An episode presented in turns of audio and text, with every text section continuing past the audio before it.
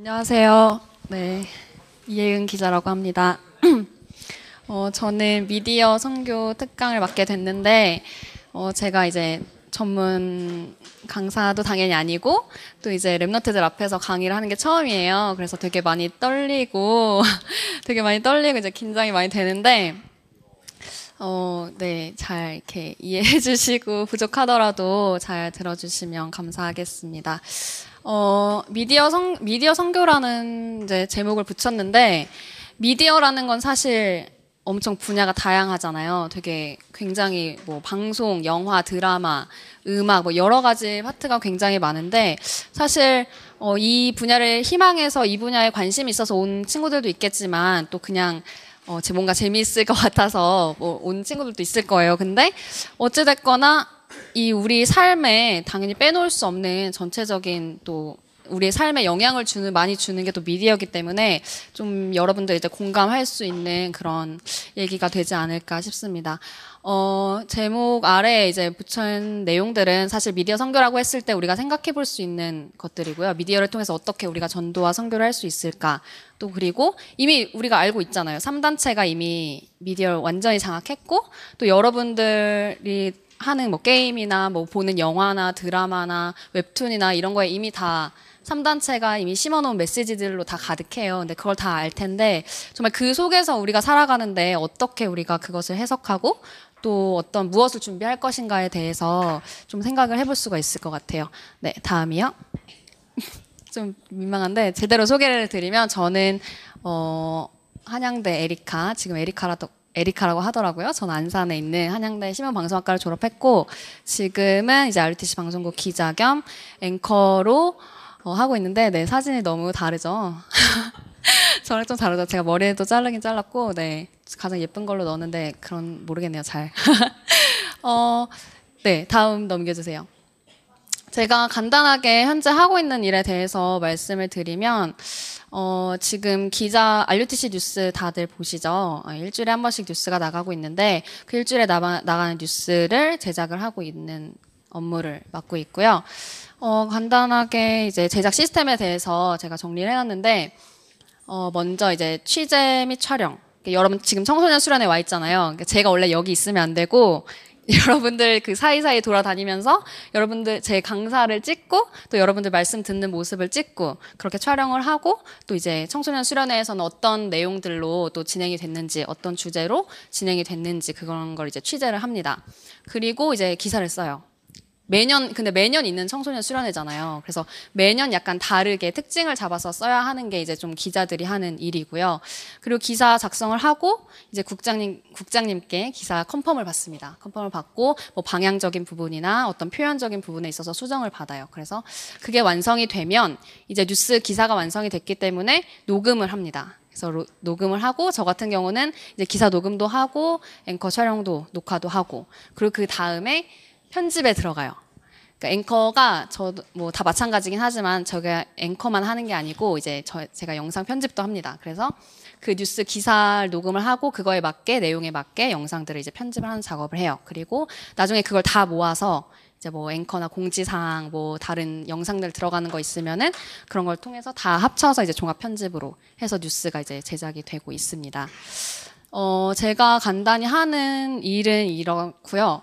네. 다음을 넘겨주시면 아무것도 없습니다. 아무것도 없는데, 어, 제가 여러분 앞에서 사실 해드릴 수 있는 말이 뭐 특별한 게 없어요. 제가 뭐 밖에서 이제 막 엄청난 일을 이룬 사람도 아니고 지금 또 뭐 특강이라고는 하는데 저는 강의를 하는 사람도 아니고 제가 해드릴 수 있는 건 여러분보다 조금 더 앞서서 랩넌트로서 길을 걸어온 선배로서 증인이라고 하긴 좀 그렇고요. 그냥 조금 더 많이 겪어보고 조금 더 많이 좌절하고 조금 더 많이 갈등을 해본 사람으로서 좀 그런 이야기들을 해드리려고 해요. 그래서 그냥 차분하게 잘 들어주시면 감사하겠습니다. 먼저 좀 여쭤보고 싶은 게 있는데 수련회 진짜 오고 싶어서 오신 분 손 한번 들어주세요. 어, 어, 꽤 많네요. 어, 다른 사람의 강요, 강요, 강요까지는 아니지만 어쨌든 나는 별로 오고 싶지 않았는데 부모님이나 선생님이나 이렇게 그런 타의에 의해서 오신 분들 손 들어주세요. 네, 들지 않겠죠. 들지 않겠죠. 아까 어? 자의로 오신 분들 빼고는 다 아마 그렇게 오셨을 텐데 저는 여러분 충주호 리조트 아세요? 모르시죠? 제, 아세요? 제가 이제 제가 청소년 시기 때 총, 덕평이 아니라 이제 충주 여기 저쪽으로 가면 이제 충주 리조트라는 곳에서 수련을 했는데 저는 6년 내내 총 중학교 3학년, 고등학교 3학년 6년 내내 엄마랑 수련회 가기 싫다고 엄청 싸웠어요. 그리고 지금은 이제 1년에 한 번씩 하잖아요. 근데 그때는 여름이랑 겨울 두 번이었거든요. 근데 맨날 가기 싫다고. 수련 절대 안 간다고. 나 진짜 여기 왜 가는지 모르겠다고. 맨날 싸우고 맨날 울고. 근데 맨날 갔어요. 억지로. 진짜 갔어요. 너무 싫었는데. 그 류 목사님 말씀 듣는데 뭐 들려야지. 들려야지. 안, 아무것도 안 들려요. 그리고 저는 맨 뒤에 맨날 맨 뒤에 앉아 있었고 맨 앞에는 이제 막 팀장들이랑 엄청 그때는 이제 이런 강당 대 뭐지? 이런 강대상 아무튼 그런 거였는데 여기 앉아서 막 말씀을 듣는 거예요. 맨 앞에 앉아가지고 진짜 이해 안 되는 거예요. 뭐 저런 애들이 다 있냐? 공감해요? 그래서 저런 애들 다 있냐 이랬는데 그렇게 가기 싫어했던 청소년 수련회였고 항상 매년 갔어요. 그런데 한 제가 고등학교 2학년 2학년 때쯤이었나? 그러니까 좀 개인적으로 이제 말하지 아무한테도 말하지 못할 어떤 문제가 있었어요. 근데 이제 그 부분을 놓고 뭐 기도 뭐 하나님 믿으니까 그냥 기도 조금 하다가 빌립보서 4장 6장 4장 6절에서 7절 아무것도 염려하지 말고 모든 일에 기도와 간구로 하라는 그 말씀 있고 그 말 마지막에 뭐라고 나 있죠? 너의 마음과 생각을 지키시리라 그 말씀을 딱 봤, 우연히 보게 됐어요. 진짜 그 문제를 갖고 있다가 우연히 보게 됐는데, 어 그 말씀을 보는 순간 되게 마음이 편안해지는 거예요. 아, 이 문제도 하나님이 해결하시겠구나. 나 별거 아니구나. 하면서, 어, 말씀이 이게 나한테 역사를 하네? 하면서 신기했어요. 근데, 그러고 나서, 정말 그 다음에 이제 일이 어쨌든 잘 풀렸어요. 근데 그게 일이 잘 풀렸기 때문에 내가, 어, 이거 응답이다. 이게 아니라, 내가 어쨌든 말씀을 잡았잖아요. 그 말씀을 잡았는데, 어, 이게 성취가 된 거예요. 근데 이게 되게 별거 아닌 거, 다른 사람한테는 되게 별거 아니야. 그리고 내가 말씀 안 붙잡았어도 그 일은 어차피 해결될 일이었을 수도 있어요. 근데 내가 그 말씀을 성취된 걸 아주 조금 맛을 본 거예요. 근데 그때 이후로 제가 조금씩 조금씩 달라지기 시작했어요. 그래서 고등학교 3학년 때 이제 출연을 갔는데, 어, 찬양이 들리기 시작해요. 옛날에는 찬양 왜, 입 절대 안 열었어요. 입 절대 안 열고 찬양 전혀 하고 싶지 않았어요. 너무 오그라들고 그러니까 하고 싶지 않았는데 찬양이 들리기 시작해요. 그리고 찬양 가사가 나한테 와닿기 시작하는 거예요. 그래서 어, 어 되게 감사하다. 약간 이렇게 되었어요. 그래서 청소년 시기 때 사실 지금 수련회도 와서 그냥 와서 앉아 있는 경우 많잖아요. 그렇죠? 별거 없잖아요. 솔직히 말하면 말씀을 듣기 들으라고 해서 듣긴 듣는데 나한테 그게 잘안 안 와닿을 수도 있어요. 뭐라고 말을 하는데 내가 안 붙잡아질 수도 있거든요. 근데 진짜 제가 그런 시간을 겪으면서 말씀드리고 싶은 건 진짜 예배와 그런 훈련, 수련회 그 현장에 있다는 게 너무너무 중요한 것 같아요. 여러분이 지금 여기 있고 싶 싶었든 아니든 나는 어디 딴 데 놀러 가고 싶었든 상관없어요. 근데 어쨌든 지금 이 자리에 앉아 있잖아요. 근데 그게 굉장히 큰 축복이고 하나님의 은혜고 그게 제일 중요하다는 생각이 드는 거예요. 저도 엄청 싫어했잖아요. 여기 오는 거를. 근데 하나님이 시간표가 되니까 말씀대로 그리고 내 시간표대로 하나님께서 저를 이끄시더라고요. 그래서 되게 어, 중요하다는 생각이 들고 되게 감사하다는 생각이 들었어요. 그래서 이제 그렇게 청소년기를 보내고 이제 제가, 제가 대학을 가는데 어, 제가 아나운서를 되게 하고 싶었어요. 고등학교 때부터 하고 싶었는데. 그래서, 근데 아나운서가 되려면 무슨 과를 가야 할까요? 꼭 신문방송학과? 커뮤니, 무슨 커뮤니케이션 학과? 이런 데 굳이 안 가도 되거든요, 사실은. 그때 당시에도 제가 찾아, 이렇게 막 찾아볼 때도 뭐 정치 외교학과, 뭐 어떤 사람 체육학과 나온 사람들도 있고, 아무, 아무튼 철학과 나온 사람들도 있고 되게 다양했어요. 근데 저는 신문 방송학과에 가서 공부를 하고 싶었어요. 이 공부가 하고 싶었어요. 방송에 대한 공부가. 그래서 하는데 어 사실 수시를 네 개를 썼어요. 네 개를 썼는데 지금 제가 간 그 학교 그 신방과는 유일하게 신방과를 쓴 곳은 유일하게 저 학교 하나였는데 선생님 쓰지 말라는 거예요. 너 어차피 떨어진다고. 어차피 떨어진대요. 근데 저는 약간 마이웨이 그런 게 있어가지고 그냥 썼어요. 선생님한테 말도 안 하고 그냥 썼어요. 그리고 이제 수시를 보고 했는데 어, 대학 가기 힘든지 그렇게 힘든지 저 진짜 그때 처음 알았거든요. 수시 그 원서 쓸 때 처음 알았어요. 근데 세 개 다 떨어지고 마지막 붙은 게 이제 저 학교였어요. 한양대 신문방송학과 딱 붙었는데 어, 지금 생각해도 저는 거기 갈 실력이 아니고 정말 실력이 안 되고 진짜 하나의 은혜였다고 볼 수밖에 없는데 어쨌든 그렇게 하나님께서 내가 원, 그러니까 항상 근데 기, 공부할 때도 뭐가 기도 제목이었냐면 하나님이 원하시는 현장으로 가게 해주세요라는 기도를 항상 했어요. 뭣도 모르고 그냥 그리고 수능 수능 이제 막 준비할 때도 하나님 나 지역에 다른 지역에 있는 대학 가도 상관없어요. 나는 서울에 있는 대학 안 가도 되거든요. 근데 재수는 진짜 하기 싫다고. 재수는 절대 안 할 거예요 하면서 이제 하나님 원하시는 현장으로 보내달라고 해서 기도를 하면서 가게 된 거예요. 신문방송학과를. 근데 학교 딱 들어갔는데 어 되게 저는 재밌었어요. 신문방송 학과 공부하는 게 너무너무 재밌었거든요. 근데 대다수의 나는 다 PD 되고 싶고 기자 되고 싶고 아나운서 되고 싶고 이런 애들이 신문방송 하고 오는 줄 알았어. 그리고 다 잘생기고 다 예쁜 애들이 오는 줄 알았어. 근데 아닌 애들이 대다수인 거예요. 그래서 이 부분을 놓고도 사실 저, 제가 이제 저희 반 랩넌트한테도 얘기를 하는 게 뭐냐면 어, 아직까지도 여러분이 그런 생각 갖고 있는지 모르겠어요. 대학의 네임 밸류가 더 중요하다. 어, 좋은 대학에 남들 보기에 조금 더 좋은 대학에 가야 돼. 그래서 약간 과를 다른 걸 쓰기도 해. 그쵸. 그런 학생들도 있을 거야. 아마 나중에 이제 또 쓰게 되면 알게 될 텐데. 근데 저는 그건 진짜 아니라고 말씀드리고 싶고, 저희 remnant들한테도 그렇게 얘기를 해요. 진짜 저는, 그러니까 어떤 제 친구는 제가 고등학교 때 경희대를 간 친구가 있어요. 근데 지금도 그 과가 있는지 모르는데 어쨌든 경희대를 들어가서 와 이랬는데 과가 무슨 도자기학과래. 근데 자기가 하고 싶은 것도 아니야. 근데 그 그냥 이름만 보고 간 거야. 그 나중에는 결국 편입을 편입을 했나 아무튼 다른 어쨌든 다른 길로 가게 됐어요.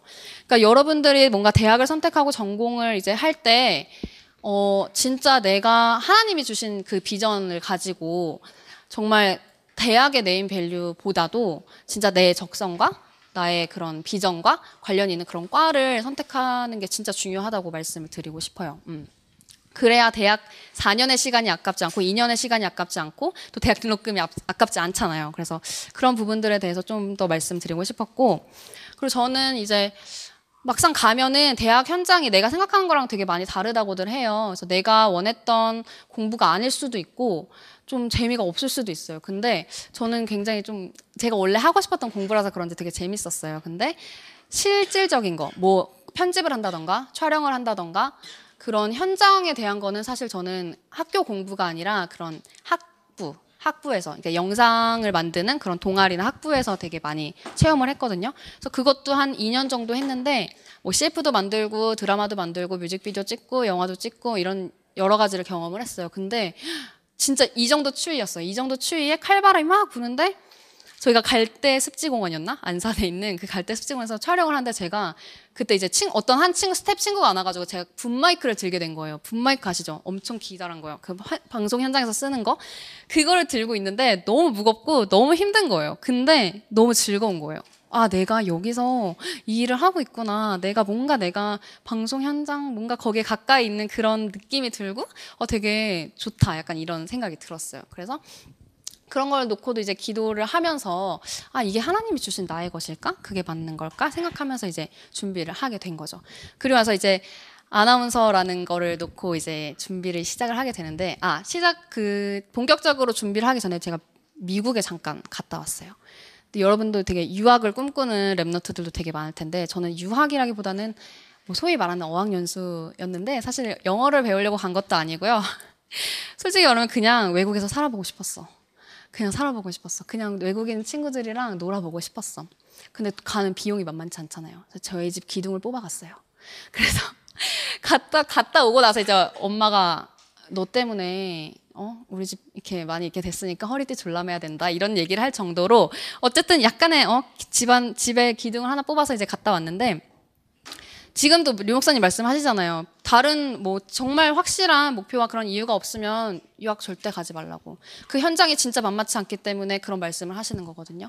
근데 저도 물론 거기 가서 저는 이제 학사라고 보선 RUTC 지금 이제 보선 임마누엘 교회로 바뀌었는데 이제 거기에 살면서 이제 많이 영적으로 이렇게 좀 홀로 서고 영적으로 많이 성장을 했던 그런 시기였어요. 그래서 이제 거기에 있는 이제 불신자 친구들한테도 외국인 친구한테도 이제 전도를 하고 복음을 전하고 그런 일도 있었는데 어쨌거나 그 그런 유학을 꿈꾸는 친구들에게는 확실히 그 확실한 언약과 비전이 확실하지 않으면 진짜 가지 말라고 말씀드리고 싶어요. 워낙 이게 내가 영적으로 힘이 없고 내가 영적으로 제대로 서 있지 않으면 너무나 유혹거리들이 너무나 많고 진짜 정말 상상할 수 없는 그런 현장들이 많이 보였어요. 저도 그 미국에 갔을 때. 그래서 아, 목사님이 하시는 말씀이 다 이유가 있구나라는 생각이 들었고, 어쨌거나 이제 저는 이제 그 현장에 다녀와서, 어, 아나운서를 난 준비를 해야겠다라고 하고 보스턴을, 가, 보스턴을 갔기 때문에 거기 더 있고 싶어도 있을 수가 없었어요. 그래서 돌아와서 본격적으로 2년 동안 준비를 하게 되는데,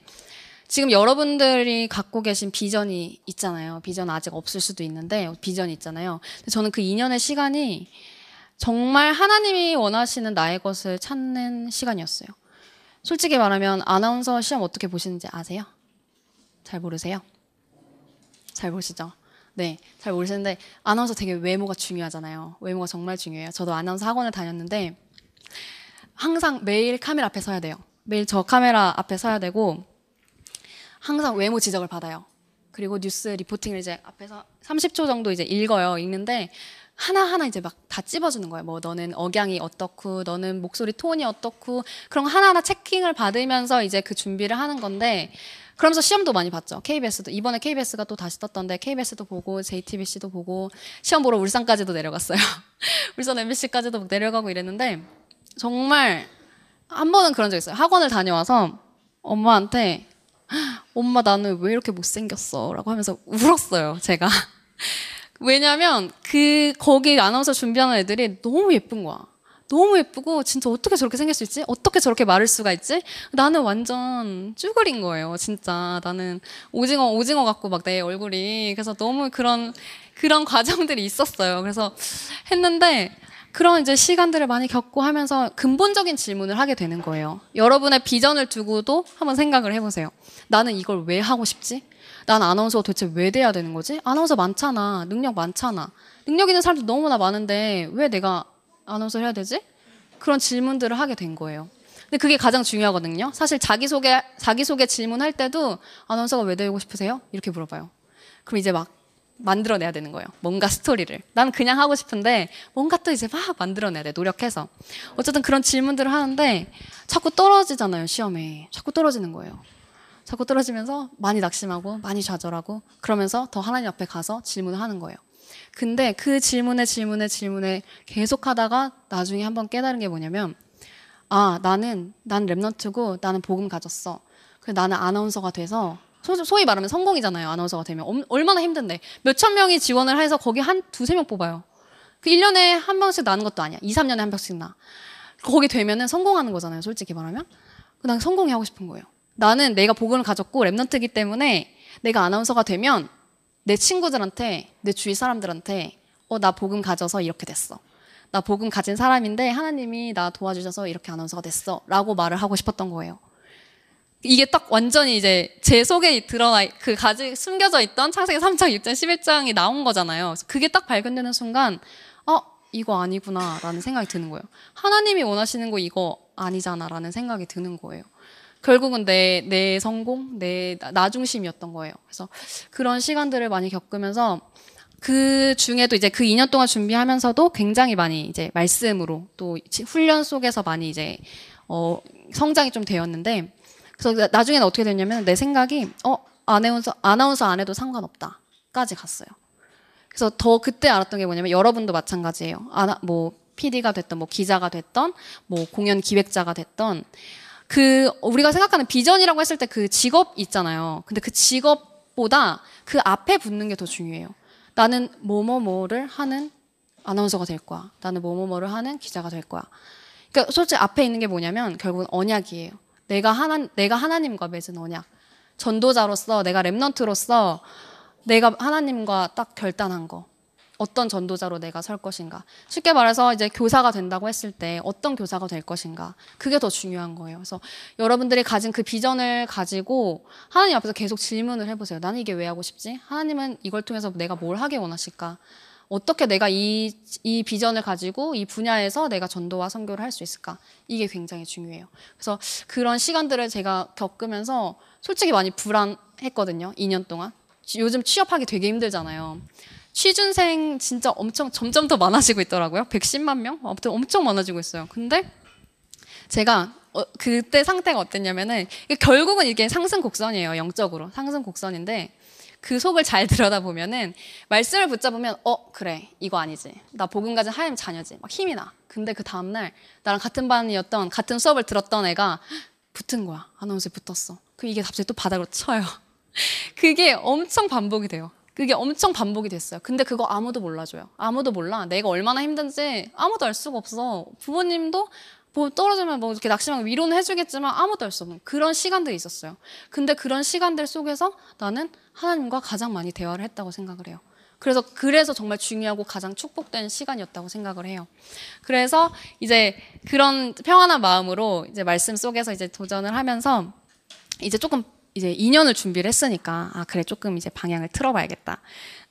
아나운서랑 기자, 방송 기자를 이제 준비하면서 그 길을 조금 이제 도전은 하되 조금 플랜 B를 이제 이렇게 같이 준비를 해야겠다 하고서 어 그 뭐였지? 콘텐츠, 콘텐츠 기획, 뭐 이쪽으로 공연, 뭐 이쪽으로 이제 좀 알아보던 중에 제가 이제 그 당시에 2016년 2월, 2월이었나요? 그때 이제 사문을 하면서 그 말씀 속에 있으면서 이제 적은 게 있는데 거기서 이제 항상 제가 40일을 작정을 한 거예요. 그래서 아 진짜 하나님이 원하시는 현장으로 가게 해달라고. 나 뭐 해도 상관없으니까 하나님이 원하시는 현장으로 가게 해주세요. 성령인도 받게 해주세요. 기도하면서 이제 도전을 한 거죠. 그런 분야에. 근데 그거를 하고서 한 10일 지났나? 한 달 지났나? 알류티시 방송국에서 전화가 아니 연락이 온 거예요. 근데 제가 알류티시 방송국에서 한두 번 정도 대타를 했었어요. 앵커로. 앵커 준비, 아나운서 준비를 할 때 이제 대, 대타로 이제 몇 번 했었는데 이제 그때 이제 뭔가 이렇게 시간표가 되고 이렇게 해서 그랬는지 어쨌든 연락이 왔어요. 그래서 저는 근데 제가 그때 기도한 게 뭐예요? 하나님이 원하시는 현장으로 가게 해주세요. 하나님의 성령인도 받게 해주세요. 라고 기도를 했잖아요. 왔어. 연락이 왔어. 어? 그럼 가야지. 이거는 하나님이 인도하신 게 맞잖아.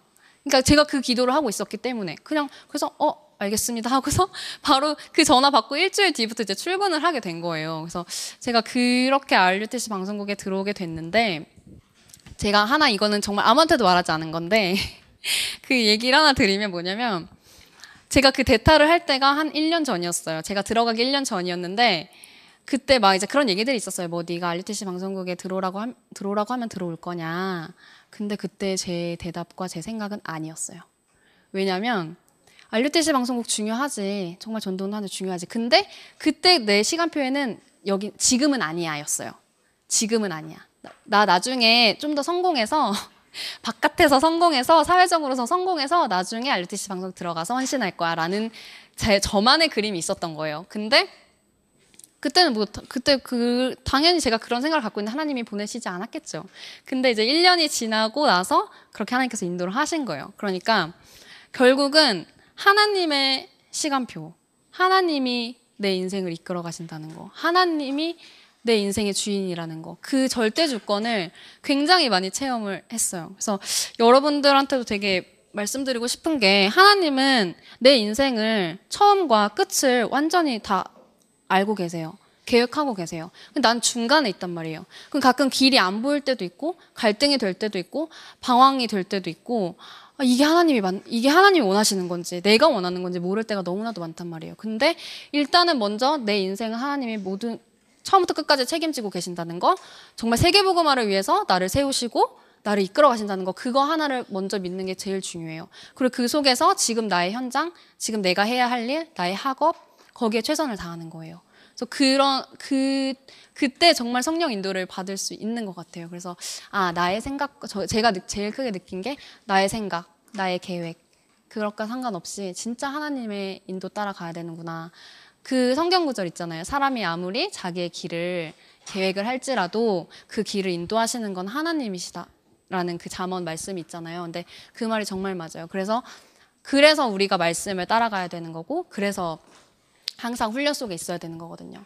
그래서 그렇게 제가 알류티시 방송국에 들어왔고, 어, 지금, 뭐 그때도 마찬가지지만 여러분한테 좀 드리고 싶은 말씀이, 아, 말씀에서도 항상 나와요.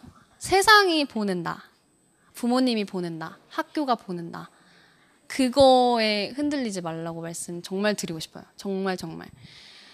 진짜 제 친구들도 마찬가지예요. 제가 학교 학생 때도 그랬고 그리고 지금도 마찬가지예요. 지금 이제 제 또래 중에도 취준생이 아직 있긴 하거든요. 근데 계속해서 이제 사람들이 말해요. 야, 지금 네 나이 정도 됐으면은 어, 이 정도는 받아야 되지 않냐. 그리고 이 정도 이 정도면 엄청 좋은 자리다. 너 여기 꼭 들어가야 된다. 근데 예배를 못 드려. 거기 들어가면 예배를 못 드려. 주일날 출근해야 돼. 아무튼 그런 여러 가지 말들이 있어요. 그리고 거기서 우리는 갈등을 하는 거예요. 왜? 난 복, 불신자면 그냥 아무 생각 없이 그냥 가면 돼요. 그냥 내가 하고 싶은 거 하고 연봉 많이, 연봉 제일 많이 주는데 가면 가고 이렇게 하면 되는데 우리는 랩런트니까 또 그게 갈등이 되는 거야. 그죠? 그러니까 그런 말들에 속지 않아야 돼요. 진짜 흔들리지 말아야 돼요. 그리고 학교에서도 학교 선생님들이 너 열심히 공부해야 된다. 너 안 그러면 이 대학 못 가. 너 여기 가려면 진짜 열심히 공부해야 되고 그럼 왜 왜 그 대학을 가야 되죠? 성공해야 되니까. 취업 잘해야 되니까요. 돈을 많이 벌어야 되니까요. 그걸 가라고 말해요. 그거 뭐예요? 다 창세기 3장, 6장, 11장이에요. 우리가 랩넌트인데도 창세기 3장, 6장, 11장에 그냥 그걸 가지고 살아가기가 되게 쉬워요. 왜 우리 본질 안에 그게 남아 있기 때문에 체질이. 그래서 그런 것들에 절대 속지 마세요. 선생님들의 말에, 부모님들의 말에, 정말 세상이 보는 아이. 그런 성적, 남들이 보는다. 그런 거에 절대 속지 말라고 말씀을 드리고 싶어요. 그리고 제가 이제 RUTC 방송국에 들어와서 어 되게 많은 시행착오도 겪고 촬영과 뭐 편집을 하면서도 저도 잘 몰라요. 저도 잘 모르고 여기 와서 많이 배웠어요. 많이 배웠는데 여기 와서 제가 지금 2년 정도 됐는데 가장 크게 느낀 게 뭐냐면 어, 말씀의 흐름 안에 있으라는 말 많이 듣잖아요. 말씀의 흐름 안에 있으라는 말. 그 말이 무슨 말인지 조금 조금씩 이제 알게 되는 것 같아요. 저는 모든 류 목사님의 스케줄을 다 따라가요. 기자니까. 우리 뉴스 내야 되잖아요. 그리고 흐름을 따라가야 돼요. 전도 운동의 흐름을 따라가면서 그것을 취재하고 그것을 자료로 또 남기고 그것을 전달하고 소통시키는 역할을 지금 하고 있어요. 근데 사람들 되게 부러워해요. 야, 너 훈련 다 가고 되게 좋겠다. 어, 야, 어디 봐. 나도 훈련 가고 싶어. 막 이러면서 은혜 많이 받겠네. 이렇게 하는데 처음에는 그거를 되게 이상, 받아, 이렇게 이해를 하지 못했어요. 왜냐면 다 따라가는데요. 다 말씀 듣고 다 수련회 가고 모든 메시지를 다 들어요. 근데 그게 나한테 안 붙잡혀졌어요. 처음에는. 그러니까 그렇게 괴로울 수가 없어요. 나는 모든 메시지를 다 듣는데 류광성 목사님 메시지 다 듣는데 물론 은혜 되지. 그 현장에서 은혜 돼요. 아, 그렇지. 은혜 오냐. 뒤돌아가면 다 까먹어요. 뭐 남는 게 없어요. 그래서 내가 RTC 방송국에 있고 말씀을 계속 듣는데도 불구하고 그게 잡혀지지가 않는 거예요. 근데 제가 어떤 시간을 갖기 시작했냐면 정말 말씀을 가지고 묵상하고 집중하는 시간을 갖기 시작했어요. 그리고 저희 방송국에서도 포럼을 하는데 포럼을 하는 그 시간을 통해서 제가 정말 각인이 많이 바뀌고 정말 생각이 많이 바뀌었어요. 진짜 말씀의 흐름을 따라가는 게 이거구나. 정말 복음이 없어진 시대에 복음을 회복하는 자리에 우리가 있고 진짜 그 자리에 여러분들이 있다는 그 사실 그런 흐름을 알게 되니까 너무 감사하고 너무 이, 이 순간순간이 매 순간순간이 너무 행복하고 너무 소중한 거예요. 그래서 그런 말씀의 흐름을 따라가야겠다는 그런 생각이 되게 많이 들었어요. 그리고 제가 요즘에 맡고 있는 파트가 여러분 뉴스 보세요? 뉴스 보시죠. 어, 감사해요. 뉴스 보면 이제 중직자 기획이라고 지난 8월, 9월부터 이제 나온 게 있어요. 근데 그 중직자 기획이 뭐냐면 류 목사님이 어, 현장에서 조용히 응답받고 있는 조용히 전도 운동하고 있는 증인들, 중직자분들을 찾아서 이제 자료를 이제 보여줘라. 그런 증인들을 많이 보여줘라. 이렇게 미션을 주셨어요. 그래서 근데 그걸 제가 맡게 된 거예요. 그러니까 그 직전에 제가 중직자 파트를 맡게 되면서 그 미션은 오롯이 저의 미션이 된 거죠. 그래서 저는 전국을 돌아다니면서 그런 중직자분들을 만나 뵙고 다 이제 그걸 취재해서 이제 내보내는 편집해서 내보내는 그런 역할들을 하고 있어요. 근데 진짜 신기한 게 뭐냐면 제가 저도 전도를 너무 하고 싶은데 이, 이 사람들은 그냥 현장에서 전도 운동이 막 일어나요. 나는 아무것도 한 게 없는데 그 중직자분들이 뭐 크게 막 노력을 한 것도 아니야. 전도지 뿌리고 막 이렇게 한 게 아닌데 전도 운동이 그냥 막 일어나. 근데 막 갈급한 사람들이 이 사람 막 찾아와. 그 비결이 뭘까? 그걸 보는데 그 여러 명을 취재하면서 공통점이 하나가 나왔어요. 그게 뭐냐면 강단 말씀과 사모늘이었어요. 별거 아니죠. 되게 대단한 걸 줄 알았는데 우리가 맨날 듣던 그거예요. 강단 말씀과 사모늘. 근데 솔직히 그거 하세요? 제대로 하세요, 여러분? 잘 안 되죠. 하고 싶은데 잘 안 될 거예요. 근데 진짜 그분들이 가진 비밀이 강단 말씀과 사모늘. 진짜 강단 말씀을 거의 목숨을 걸어요. 진짜 정말 신기하게도. 저도, 저도 그 정도까지는 아직 아닌데, 강단 말씀에 목숨을 걸고, 그리고 사모늘이 체질화가 돼 있어요. 완전히. 그래서, 아, 이 전도 운동, 전도 내가 하는 거 아니라는 그 말이 거기서 나오는 거예요. 내가, 내가 있는 현장에서 그냥 오늘 하나님 나에서 주신 말씀, 그 말씀 가지고 내가 오늘 기도하는 거, 그리고 내가 오늘 두고 기도하는 그 현장, 전도 대상자, 그게 다예요.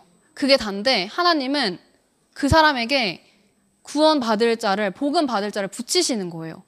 그러니까 제가 그거를 두 눈으로 확인을 하니까 허, 진짜 되네. 와 진짜 현장 이렇게 갈급한 사람이 많네.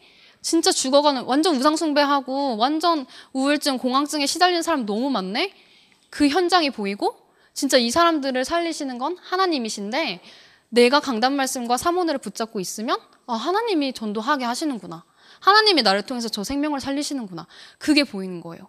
그러니까 제가 사모늘을 안 할 수가 없는 거예요. 그 현장을 보고 나니까 어 이거 진짜 해야 되는구나. 내가 막 전도하려고 열심히 노력하고 그게 아니라 진짜 내가 이 안에만 있으면 되는구나. 이 안에만 있으면 하나님이 하게 하시겠구나. 그 언약이 딱 잡아졌어요.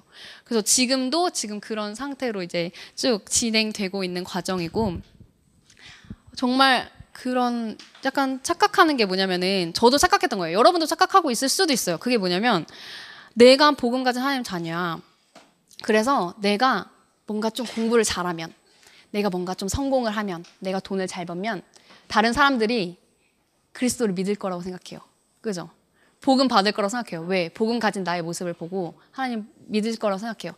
물론 그럴 수 있어요. 물론 그럴 수 있는데 그게 기준은 아닌 것 같아요. 어. 왜냐면 만약 그 내가 나 하나님 믿어서 나 이렇게 공부 1등 했어. 나 하나님 믿어서 나 복음 알아서 이렇게 좋은 대학 갔어. 그러면 하나님 믿지 않는 사람인데 좋은 대학 가고 좋은 데 취직하고 성공한 사람들은 코웃음 치겠죠. 네. 그러니까 여러분들이 그런 기준을 제대로 알고 계셔야 돼요. 착각, 착각하지 마세요. 정말로. 그 사람들, 정말 돈을 많이 벌고 성공한 사람들, 대학 잘 간 애들, 그 사람들도 결국은 복음 하나 없어서 다 망해 가잖아요. 그쵸? 그런 기준을 확실하게 잡고 있어야 돼요. 오직 예수 그리스도의 그 복음의 유일성을 그 오직을 정말 확실하게 붙잡고 계셔야 돼요. 그래서 저도 그런 거를 현장에서 확인하면서 중직자 이제 취재를 하고 있고, 어, 네, 저 그런 여정을 저는 가고 있는 중이에요. 그래서 여러분도 지금 언약의 여정 속에 있어요. 걱정하지 마세요. 언약의 여정 나 지금 가고 있는 거예요. 내 상태가 어떻든 상관없어요. 하나님이 내 인생을 지금 완전히 완전한 하나님의 절대 주권 속에서 인도해 가고 계시거든요. 그래서 그 부분을 잊지 않으셨으면 좋겠고 또 이제 제가 여러분들 네 다음 넘겨주세요. 여러분들이 가장 지금 현재 살고 계신 그 미디어 살고 계신 살고 있는 미디어 시대에 대해서 이제 조금 말씀을 드릴 건데 어차피 여러분들이 이미 다 알고 있는 거예요. 저보다 더잘 아실 수도 있어요. 근데 한번 짚고 넘어가자는 의미예요. 그래서 제가 말씀드릴 건 뭐냐면 이 문화라는 게 지금 우리한테 얼마나 자연스럽고 친숙하게 창세기 6장 11장을 집어넣고 있는가. 심지어 내가 인식하지 못할 정도로 불신자들은 아예 모르죠. 그런 거 모르고 그냥 받아들여요. 근데 랩런트들도 알긴 아는데 이거를 이렇게 감당하지 못하는 거예요. 아 나도 이게 안 좋다는 거 알아. 근데 말씀보다 이게 더 재밌어. 그렇죠? 말씀보다 말씀 기, 말씀 듣고 기도하는 것보다 이게 더 쉬워. 그래서 그런 것들을 조금 조금씩 이제 보여드릴 건데 네 다음이요. 여러분 웹툰 많이 보시죠? 웹툰 많이 보시죠? 이거 아세요? 연애혁명 아닌데? 저 옆에 있는 네 뭐라고요? 주예수요? 오주예수요? 맞죠? 저 저게 엄청 잘생긴 사람 누구예요? 누구예요? 아세요? 저 안 보세요? 변사요? 그쵸 변사죠. 변사가 뭐예요?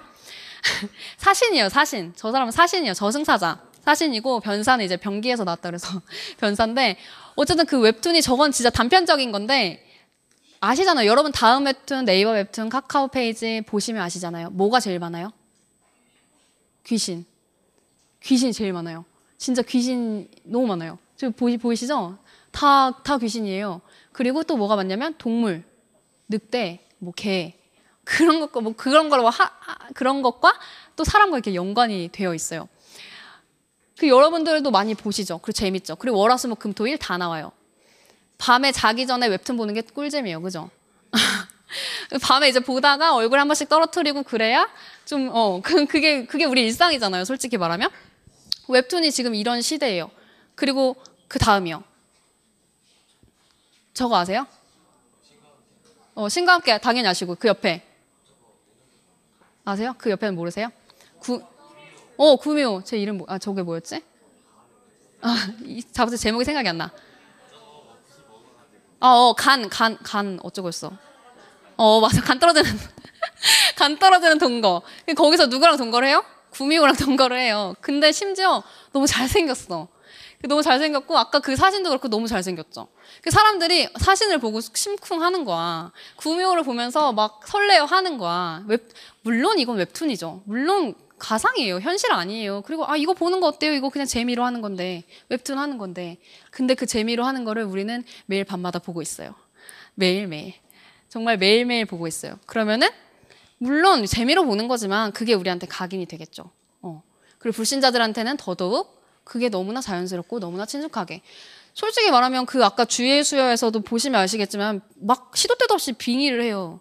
빙의를 막 빙의하는 체질이야. 빙의하는 체질이고 막 접신을 해. 그리고 유체 유체 이탈을 막 해. 근데 그게 너무나 재밌게 표현이 되어 있어. 근데 사실 이게 만약에 진짜 현실이라면 엄청난 영적 문제잖아요.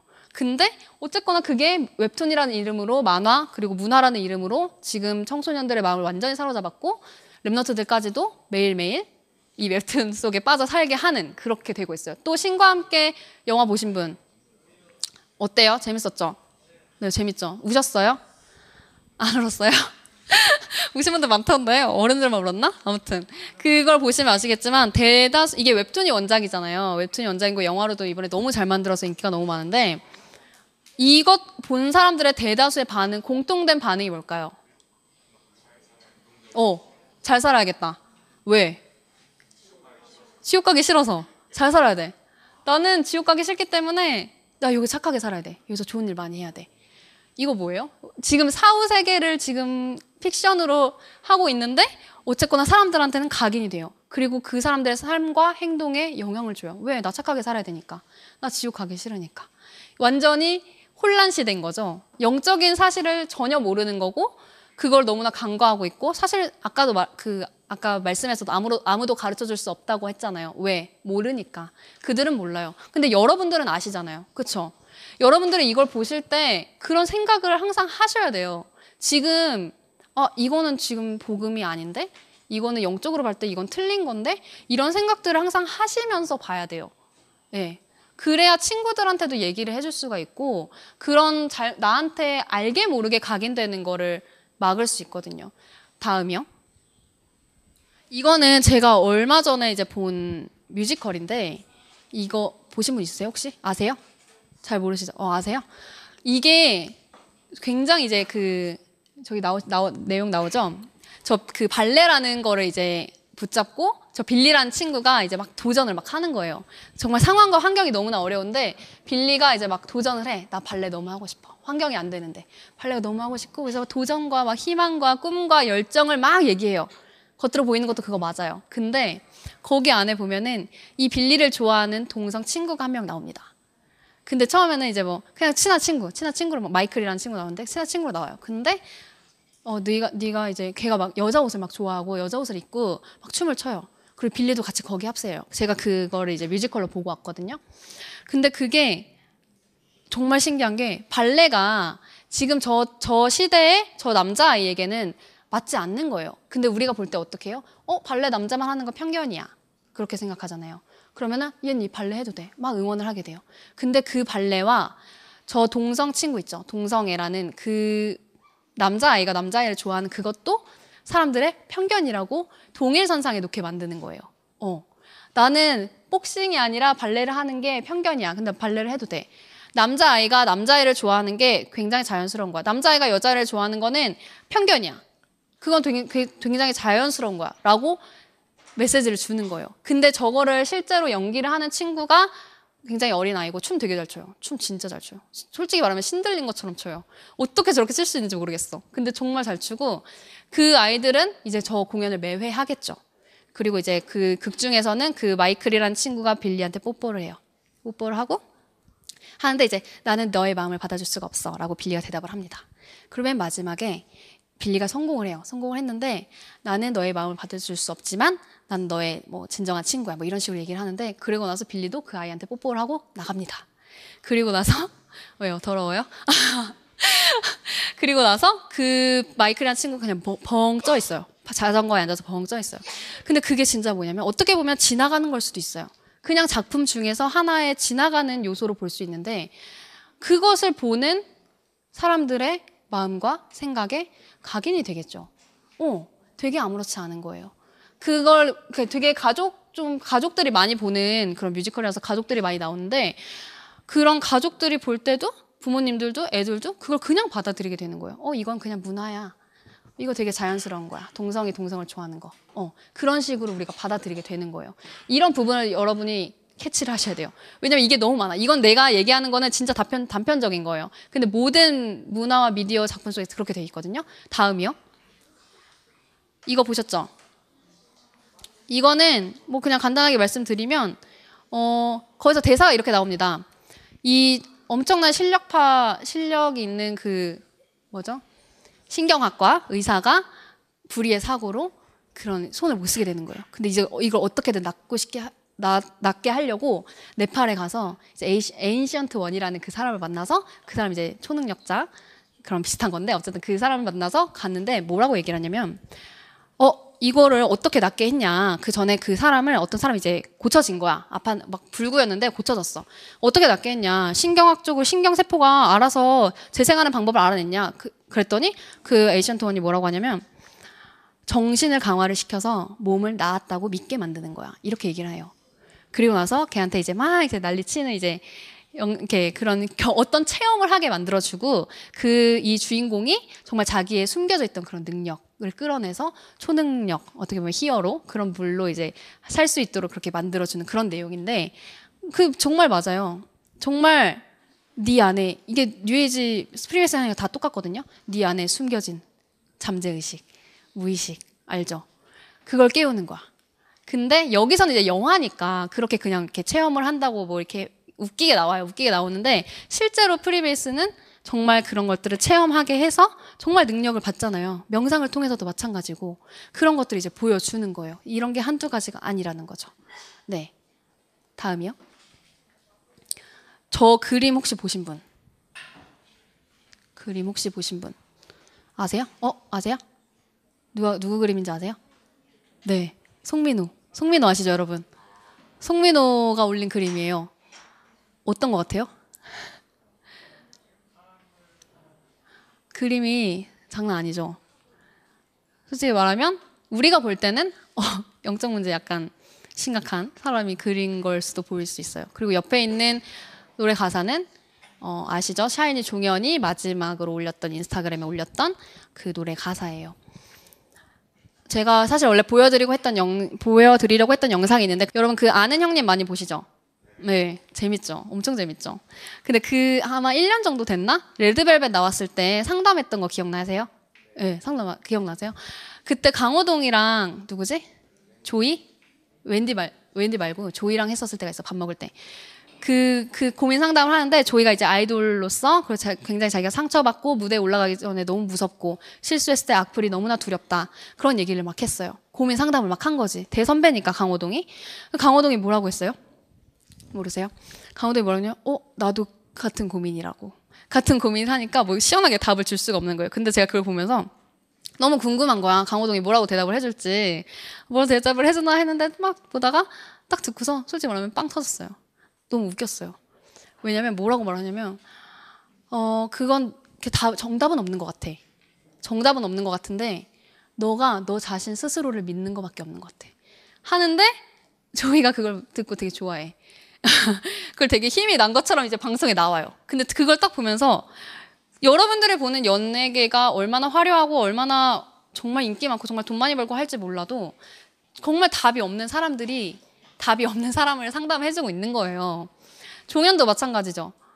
우리가 그렇게 맨날 수련회 와서 듣는 이 복음, 매주 주일, 매주 교회에 가서 듣는 그 예수 그리스도의 복음을 우리는 계속 들어. 계속 들으니까 좋은지 아닌지도 모르겠어. 이게 얼마나 능력이 있는지도 없는지도 모르겠어. 근데 저 갈급한 사람들은 종현이라는 친구도 그렇고 어쨌든 그 저 연예인들은 그 복음을 한 번도 듣지 못해서 그 답을 한 번도 들어보지 못해서 그냥 저렇게 죽어가고 망해가는 거예요.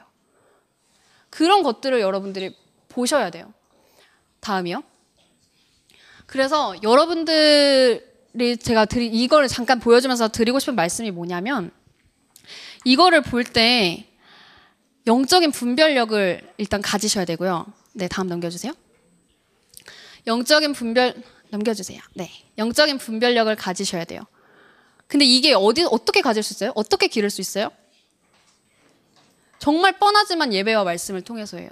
저한 내가 나한테 복음이 있고 내가 항상 복음이 누려지고 나한테 말씀이 있으면 이게 보일 수밖에 없어요. 선생님이 말을 해도 어 선생님 이거 완전 창세기 3장인데 선생님 저거 저, 저렇게 말하는 거 다 맞는 말인데 창세기 3장이야. 이게 보인단 말이에요. 웹툰을 봐도 드라마를 봐도 영화를 봐도 뮤지컬을 봐도 어 이거는 창세기 3장이다. 완전히. 어 정말 이 사람들 이것 때문에 망해가는구나. 그래서 그리스도가 너무너무 필요하구나. 정말 오직 예수 그리스도밖에 답이 없구나. 이 사람들을 살릴 수 있는 건 이 그 갈급한 상황에서 빠져나올 수 있는 건 예수 그리스도밖에 없구나를 매일매일 매 순간 상황과 사건 그 속에서 발견을 하셔야 돼요. 저 말씀 구절 보이시죠? 그 안에서 행화돼. 정말 예수 그리스도 안에서 모든 것을 하셔야 모든 것을 하셔야 돼요. 학업도 그렇고 만남도 그렇고 인턴십도 마찬가지고 모든 것을 다음 넘겨주세요. 정말 그 예배 속 예배와 말씀 속에 있을 때 여러분들은 항상 있으니까 잘 모르겠죠. 좋은지 잘 모르겠죠. 뭐가 나한테 이렇게 좋은지 잘 모르겠고 말씀이 얼마나 나한테 이제 영향력을 주고 힘을 주는지 모르겠죠. 근데 그 정말 그 예배 드릴 때 내가 말씀을 묵상할 때 정말 그 하나님께서 주시는 힘이 뭔지를 한, 여러분이 체험을 하셔야 돼요. 어. 그러려면 결단이 필요하겠죠. 정말 예배와 말씀에 내가 집중할 수 있는 힘이 있어야 되고 그거를 내가 진짜 하나님 앞에서 드리는 예배라는 걸 항상 인식을 하시고 그걸 보셔야 되는 거예요. 그래서 정말 웹툰도 많이 보고 영화 많이 보고 음악 듣는 뭐 나빠요. 그게 뭐가 나빠요? 뭐 볼 수도 있지. 재미있잖아. 어? 내가 자기 전에 말씀 묵상하는 것보다 웹툰 보는 게 더 재밌잖아. 더 쉽잖아. 근데 만약에 그거를 한 달, 3개월, 6개월, 1년 내내 그렇게 한다고 생각해 보세요. 매일 밤마다 자기 전에 내가 웹툰을 봐. 근데 어떤 한 친구는 매일 밤마다 자기 전에 말씀을 묵상해. 잠깐이라도. 정말 1분이라도. 그 둘의 차이는 나중에 나오겠죠.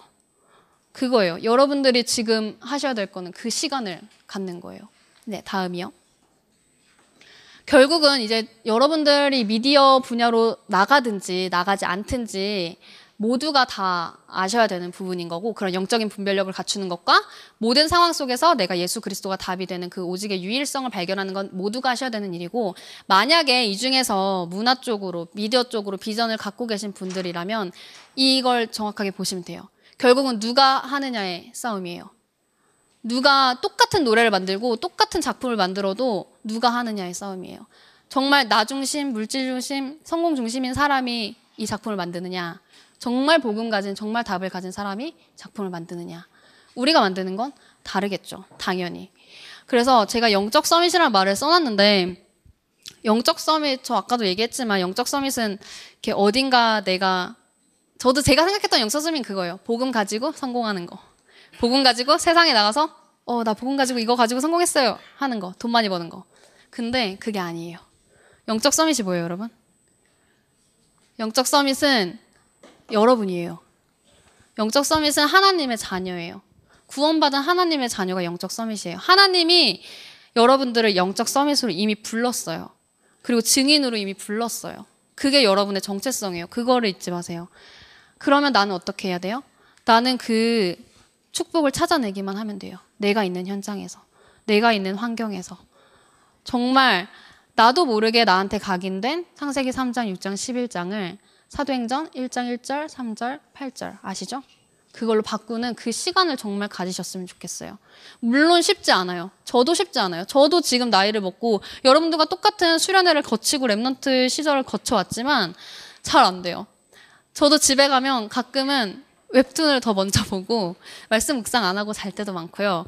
출근을 하려고 가는데 항상 말씀을 원래 들었거든요. 근데 말씀을 들었는데 이제 뭐 누가 컴백을 했다 이러면은 갈등을 해요. 아 노래를 들을까 말씀을 들을까 갈등을 해요. 그 저도 아직 그러거든요. 근데 그런 싸움이 항상 필요한 거예요. 내가 정말 하나님과의 시간을 갖는 거, 내가 정말 말씀에 집중하는 시간을 갖는 거, 그 속에서 하나님이 주시는 영적인 힘을 갖는 게 너무나도 너무나도 중요해요. 그래서 저는 여러분들이 사실 뭐 저보다 나 있었다고 저는 생각이 들어요. 솔직히 말하면 저도 아직 이렇게 영적으로도 많이 이제 좌절도 많이 하고 아직 약한 약할 때도 있거든요. 근데 어쨌거나 제가 겪어온 이런 일들과 제가 지금 미디어 현장에서 보고 있는 것들을 보면서 여러분들이 꼭 명심해 주었으면 하는 것들을 지금 말씀을 드린 거거든요. 그래서 항상 그런 어, 말씀 속에 있고 훈련 속에 있고 정말 말씀의 흐름 속에 있는 여러분들이 되셨으면 좋겠고요. 어, 네, 저는 뭐 강의를 길게 할 시, 갈, 길게 할 생각은 없고 혹시 질문 있으시면 질문 받겠습니다, 여러분. 뭐 학업적인 것도 괜찮고요. 미디어 분야에 대해서도 괜찮고요. 네. 네네. 복음적 콘텐츠는 무엇일까? 제가 저도 이거를 맞아요. 이걸 여러분한테 한번 얘기를 해드리고 싶었었는데 일단 저는 촬영을 하고 편집을 하는데 이제 뉴스만 주로 다루고 있잖아요. 그래서 직접 이제 뭐 세상에 유튜브에 올릴 만한 그런 콘텐츠를 만들 물론 만들고 싶은 생각도 있었는데 만들어 본 적은 없어요. 근데 복음적 콘텐츠란 무엇인가?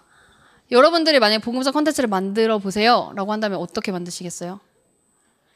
직접 뭔가 예수 그리스도를 설명하고 복음을 얘기하는 그런 콘텐츠를 생각하실 수도 있어요. 근데 제가 볼 때는 제 생각은 지금은 그런 시대는 아닌 것 같아요. 물론 비와이 같은 경우는 직접적으로 하잖아요. 랩, 랩을 통해서 이제 직접적으로 메시지를 던지는데 저는 우리가 여러분들이 솔직히 말하면 진짜 복음 가진 여러분들이 이 복음적 컨텐츠를 만드는데 도전을 하셨으면 좋겠거든요. 그러니까 제가 아까 말한 것처럼 누가 하느냐의 싸움이에요. 똑같은 걸 만들어도 복음 가진 사람은 다르거든요. 그러니까 지금 유튜브 여러분 많이 보시죠. 유튜브를 보시면 정말 별의별 게 다 있어요. 근데 제가 한번 얼마 전에 불면증이라는 걸 쳐봤는데 불면증 치면 뭐 나오는지 아세요? 무슨 뭐 목사님 강의도 나오고요. 전문가의 견해도 나오고요. 다 나오는데 거기 되게 이상한 게 있어요. 불면증인 사람들이 잠이 들 수 있게 하는 ASMR인데 어, ASMR 아시죠? 잠잘 때 이렇게 잘 소리 잠 잘 오게 하는 그런 소리들. 근데 네, 그런 것들을 막 어떤 사람이 직접 그런 소리를 내는 걸 이제 찍어서 막 올리는 거예요.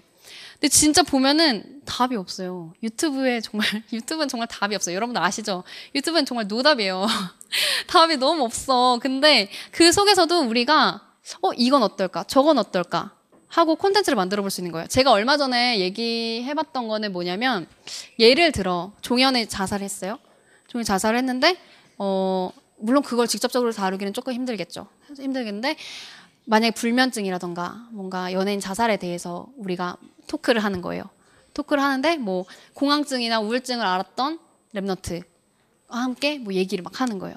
그래서 실제적으로 불신자들도 보고 공감을 할 수 있게끔 우리가 그런 얘기들을 나누는 거죠. 근데 그게 이제 한 가지 방편은 뭐 직접적으로 복음을 말해야 되는 걸 수도 있고 하나는 굳이 복음을 말하지 않더라도 어쨌거나 이 그 불신자들에게도 답이 되고 힘이 되는 그런 영상 콘텐츠를 만들 수도 있는 거예요. 그래서 제가 볼 때는 어, 복음적 콘텐츠라는 거는 결국 복음 가진 사람이 만드는 콘텐츠인데 이제 그게 직접적으로 복음이 드러나느냐 아니냐의 차이인 것 같아요. 근데 어쨌거나 그런 여러분들이 생각하지 아 여러분 아이디어 아이디어 많잖아요. 근데 이제 만들어 볼 만한 장이 없어서 그런 걸 수도 있는데 그런 것들 좀 기획하고 아이디어도 내보고 하는 게 되게 필요한 것 같아요. 그래서 청소년 수련회 때 와서 뭔가 그런 것도 한번 기획해보고 아이디어도 나눠보고 하면 되게 좋을 것 같다는 네, 생각이 드네요. 네, 어, 마무리 말씀을 드리자면, 네, 저 되게 별거 아니죠. 그렇게 대단한 사람 아니고요. 얼굴을 사람들이 뉴스에 얼굴 나오니까 되게 막, 어, 앵커다, 막 이러면서 그럴 때도 많아요. 근데 이제 제가 촬영하러 돌아다니면 실제로 못 알아보고 막 그러거든요. 근데 어쨌든 그런 보이는 것보다도 보이지 않는 것이 더 중요해요. 아시죠, 여러분? 그래서 저도 이제 지금 하나님께서 주신 저의 언약, 정말 내가 이 RTC 방송국이라는 곳에서 전 세계 237개 나라 복음화를 두고 기도하는 이 현장에서 어, 내가 진짜 말씀 말씀의 흐름을 전달하고 정말 전도 운동의 흐름을 전달하고 정말 여러분들을 통하고 여러분들을 통해서 그 후대까지 이 복음이 정말 끊어지지 않도록 하는 그 일에 제가 지금 쓰임 받고 있다는 사실에 너무나 감사하고 지금 그게 제가 붙잡고 있는 언약이고요. 그래서 여러분들도 이 미디, 미디 어 분야가 됐든 어느 분야가 됐든 상관없어요. 정말 하나님이 이번 메시지를 통해서도 그렇고 하나님이 주신 언약을 붙잡으세요. 그 언- 언약을 붙잡으면 그 언약을 성취시키시는 건 하나님이시거든요. 그래서 언약을 붙잡은 자에게만 그 언약이 성취가 되기 때문에 어, 이번 수련의 기간 동안 또 특강을 통해서도 붙잡은 그런 메시지를 그냥 흘려보내지 마시고요. 물론 저도 그, 그 당시엔 그랬어요. 그랬는데, 그냥 흘려 보내지 마시고, 그 잠깐의 결단, 그 잠깐에 내가 붙잡은 그 언약이 정말 나중에 응답이 돼서 돌아오거든요. 그래서 그걸 붙잡고 항상, 네, 승리하셨으면 좋겠습니다. 감사합니다.